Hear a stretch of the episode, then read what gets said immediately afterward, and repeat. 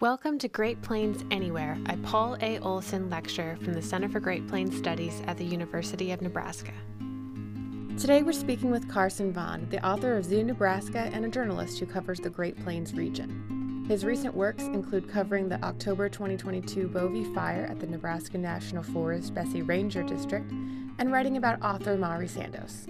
The University of Nebraska is a land grant institution with campuses and programs on the past, present, and future homelands of the Pawnee, Ponca, Oto, Missouri, Omaha, Dakota, Lakota, Kaw, Cheyenne, and Arapaho peoples, as well as those of the relocated Ho-Chunk, Sac and Fox, and Iowa peoples. I mean, for me, the most, I guess, important part of covering the plains is that it, there's just not that many of us around to do it. you know, like I'm born and raised in Nebraska, went to school here, traveled around, came back, lived here a little bit longer, and like, you know, my focus could have strayed at any point along the way, and sometimes it did, but it never felt like I was doing as important of work unless I was looking back at where I came from. You know, like in Chicago, I'm one of a million other journalists covering Chicago politics or Chicago culture or whatever. I just feel like there aren't enough of us covering what's important in Nebraska or the Great Plains. And so that's what keeps me coming back. And that's like both the challenge of doing it and also the fun opportunity of doing it.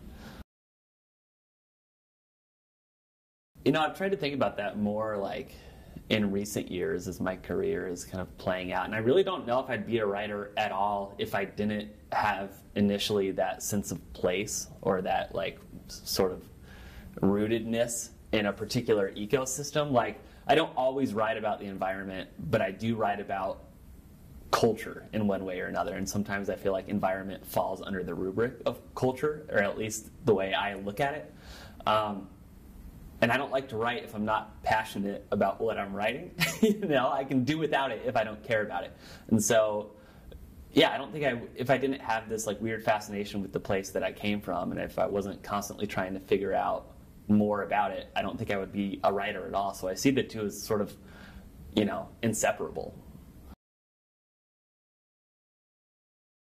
I mean, I've always loved trees, and maybe I've loved them like in the absence of them growing up in the sandhills, you know. I I think a big part of it is that I first sort of refound my weird obscure passion with the Nebraska National Forest and looking at those trees made me start looking at other trees and you know, it led me down this weird rabbit hole. So like the Taylor juniper tree is something that I kind of like vaguely knew about growing up you know, Taylor is only 45 minutes from Broken Bow, so I was in that town a lot too. And I kind of heard stories about it, but didn't know that the Taylor juniper is just a weird variation of the eastern red cedar tree. And the eastern red cedar tree obviously has a host of problems associated with it.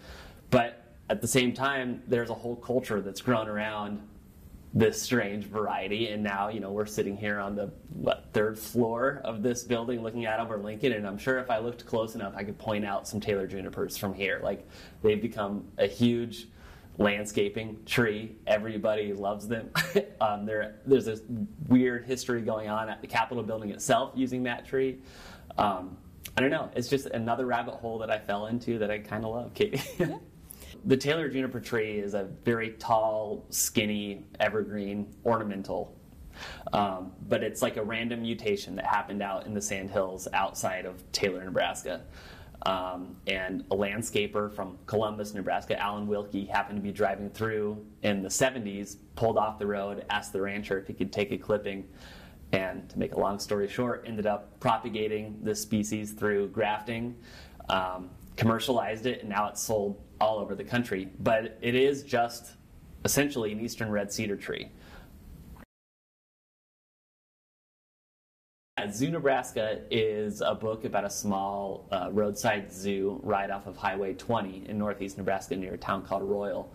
And um, a sort of amateur primatologist who grew up in that town brought all these animals together um, and it grew sort of wildly out of control. It was started in the late 80s, and by 2005, you know, there were more animals and mammals in that zoo than there were people in town. Um, and unfortunately, in 2005, the chimpanzees got loose, ran around town, and it ended very poorly. Um, the important thing for me, though, in writing that book is that it wasn't about like the novelty of exotic animals running around small town rural America. It was about how this small, really small town, Roy Royal's only 65 people, how they sort of dealt with having a big attraction like this zoo and how the town crumbled at the same time the zoo crumbled. So you see a lot of like small town politics at play and just the inner workings of, I think, small town life. I, you know, the weird thing is when I was growing up in Nebraska, I felt like everybody I knew, when they said Midwest, they were referring to where we already were.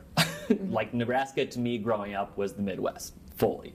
It wasn't until college that I even thought twice about whether I should call it the Great Plains instead. And it wasn't until grad school when I started meeting people who were from Indiana, Ohio, who would look at me funny when I said that I was from the Midwest. And that's when I decided, you know what, the Great Plains could use a little more love anyway. I'm going to start saying I'm from the Great Plains, and that's where I've landed now. So I say I'm from the Great Plains. You know, it might be the space, honestly, just the openness. I mean, I hate that to explore it in the way I love most, it requires driving around in a vehicle and wasting gas. So I'm a bit of a hypocrite when I talk about it like that. But there's nothing like more exciting to me than being on a road trip, reporting, talking to people, covering that kind of mileage. You know, there's not when you're driving around, you know, New England it's beautiful, a lot of small towns there too, but they're all so close together and you don't have these giant expanses. You don't have the same kind of sunsets. It's just like, it's a different environment out here. Sometimes culturally, I find myself asking whether I'm a great fit for this place or not, you know? Um, but I've also done enough reporting to know that, like, for every five people I disagree with, there's going to be one person that I fall in love with, you know? and so, like, I'm certainly not alone out here. And the environment is something that I will always love. Um, you know, the love hate relationship with the culture is something that I oscillate on all the time, but I'll always come back around. People can go to www.carsonvaughan.com. Fantastic. Thank you so much. We really appreciate it. Thanks a lot, Katie. We'd like to thank Carson Vaughan for speaking with us today. Find all of our short Great Plains talks and interviews as videos and podcasts at go.unl.edu slash gplectures.